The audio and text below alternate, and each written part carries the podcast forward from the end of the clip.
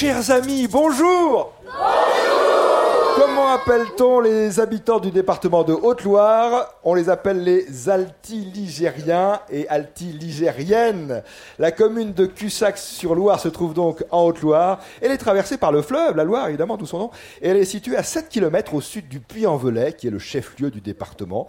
La commune compte environ mille sept cents habitants et elle s'étend sur un territoire assez étroit d'à peine plus de dix kilomètres carrés, car elle est particulièrement étagée, avec une altitude de six cent quarante-sept mètres, je crois à peu près, au point le plus bas, c'est-à-dire sur les bords de la Loire, et une altitude maximale à mille soixante-neuf mètres au sommet de la gare de Talobre, un ancien volcan. D'ailleurs, toute la région est volcanique. Le Puy-en-Velay et sa voisine Aiguille sont connus pour leurs magnifiques pitons rocheux, des formations qui datent d'un ou deux millions d'années, à ce stade on ne compte plus. Le Puy-en-Velay, c'est un peu le Rio de Janeiro de, du Massif central, j'aime bien dire ça parce que c'est vrai, hein, c'est, c'est super, magnifique ville, le Puy-en-Velay, impressionnant spectacle naturel et un patrimoine à la hauteur. Nous sommes dans le village de Malpasse, c'est l'un des villages de la commune de Cussac-sur-Loire, avec Magali Aucouturier et Serge Baquer.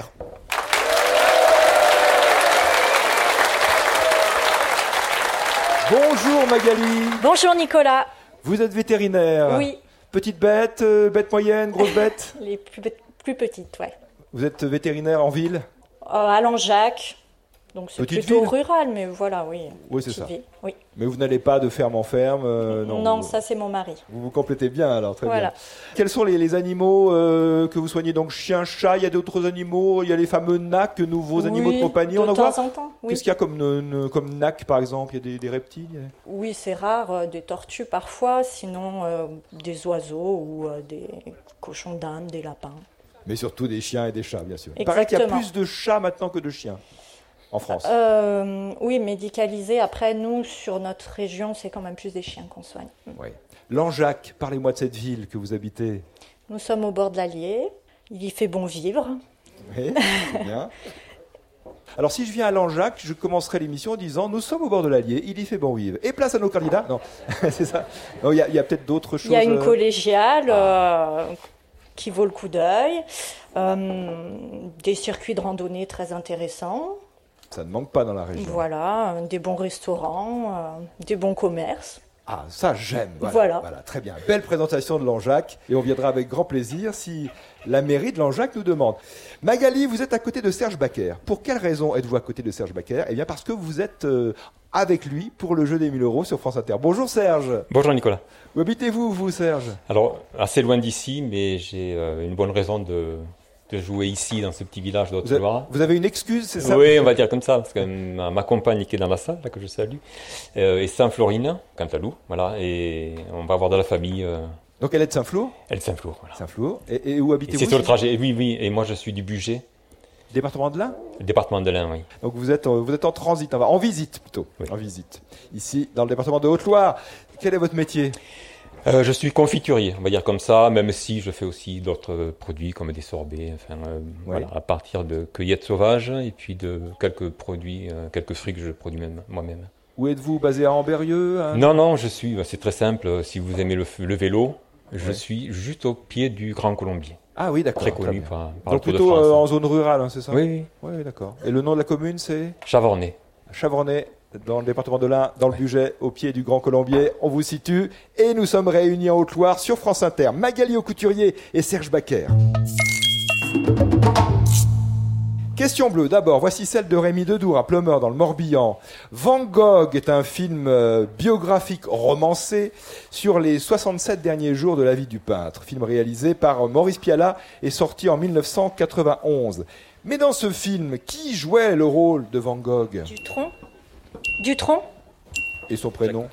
Ah, Jacques. Oui, c'est ça, c'est pas Thomas, mais c'est oui, bien. C'est le... Non, mais il faut préciser le exactement. Père, ouais. Jacques Dutronc jouait Van Gogh. Jacques Dutronc, père. Exposition Van Gogh à Auvers, en ce moment au musée d'Orsay à Paris. Si vous venez dans la capitale ou si vous habitez la région parisienne, c'est à voir. Deuxième question bleue de Christian Lefebvre à Paris dans le vingtième. Autre acteur à reconnaître, vous avez tiré au sort ces questions, c'est le hasard. Deux questions qui se suivent sur, à propos d'un acteur à identifier. Quel est cet acteur qui, dans la série Maigret, a incarné longtemps le commissaire en quatre-vingt-huit épisodes à la télévision? Il était aussi propriétaire d'un cirque qui portait son nom, oui.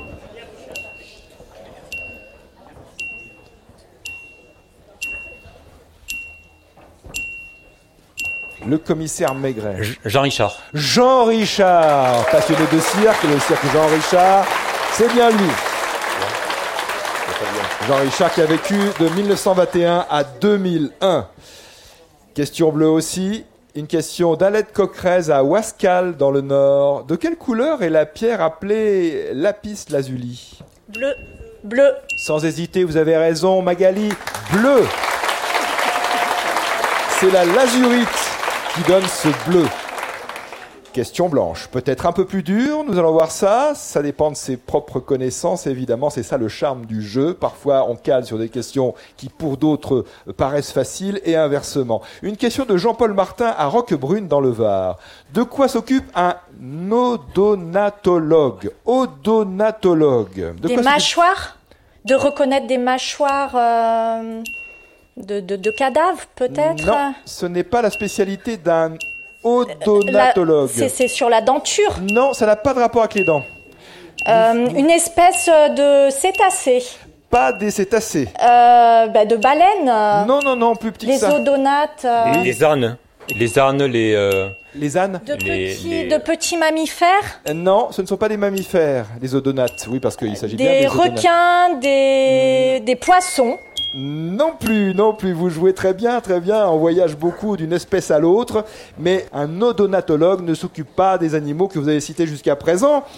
Magali et Serge, ce ne sont pas des animaux que vous soignez en tous les cas, Magali, ça j'en suis sûr. Autre question, question blanche, envoyée par Marianne Bertoni à Épinal. Il faut trouver un écrivain français contemporain, né justement à Épinal. Son roman... Leurs enfants après eux a été récompensé par le Goncourt en deux mille dix-huit. Quel est cet auteur? Rivière, non. Euh, Vous avez dit Rivière, non, Mathieu. Euh... Ce n'est pas Rivière.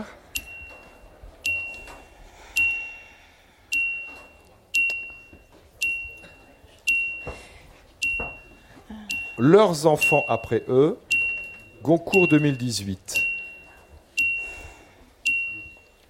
Il a souvent abordé les conséquences de la désindustrialisation de la classe ouvrière sur la classe ouvrière. Question reposée dans la deuxième partie du jeu. Je poursuis avec cette question rouge.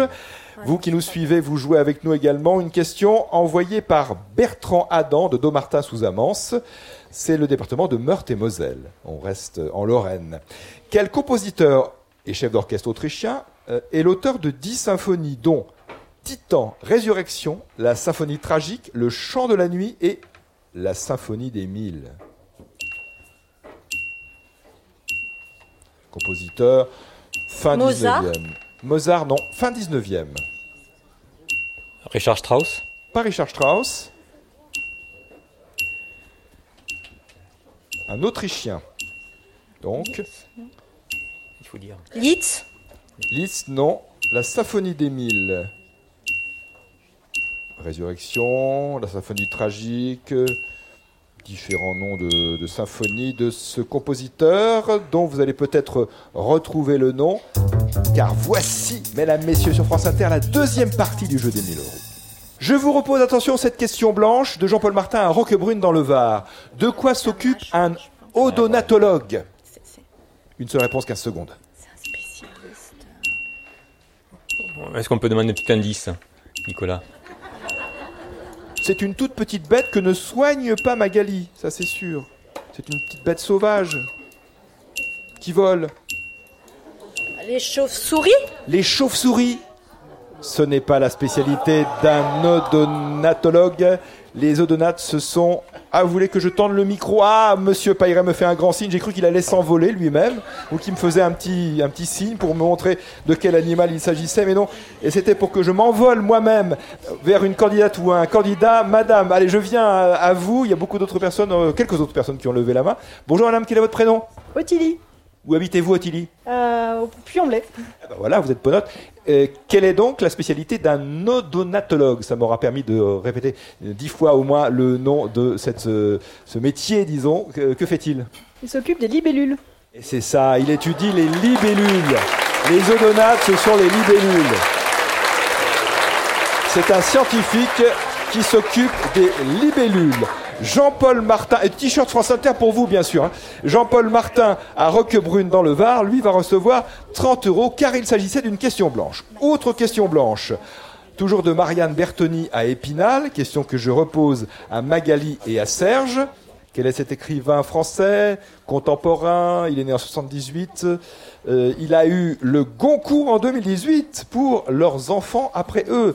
Il s'est intéressé, il s'intéresse toujours aux conséquences des crises industrielles sur la classe ouvrière en particulier. Il parle beaucoup de, de sa région d'ailleurs, des Vosges, du département des Vosges et de la Lorraine. Quel est le nom de cet auteur ?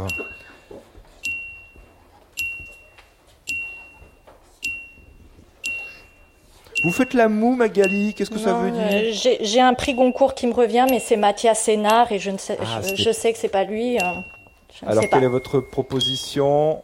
Pas de proposition, bon. Ni du côté de Magali, ni du côté de Serge. C'est Nicolas Mathieu. Nicolas Mathieu. Leurs enfants après eux.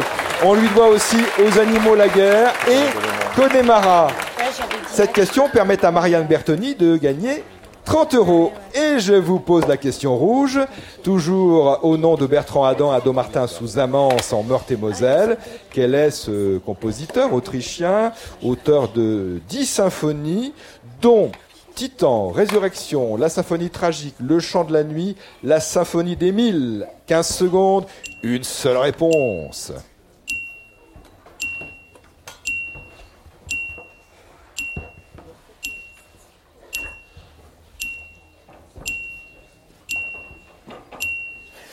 Euh, Gustave Mahler. Gustave Mahler, c'est arrivé juste sur la dernière note du métallophone. Oui, Serge, Gustave Mahler. Bravo pour ce parcours. Nous sommes contraints de nous arrêter là puisqu'il vous manquait deux bonnes réponses.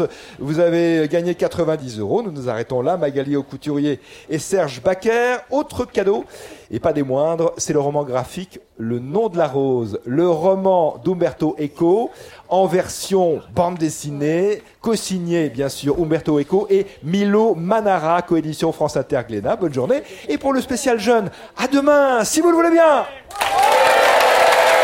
Et je vous rappelle qu'un enregistrement du jeu des mille euros en public est prévu aujourd'hui à Montignac-Lascaux, en Dordogne, au musée Lascaux quatre, à dix-sept heures et à dix-huit heures trente. Demain, ça se passe au théâtre de Libourne, en Gironde, et jeudi à Magnac-Lavalette-Villars, en Charente.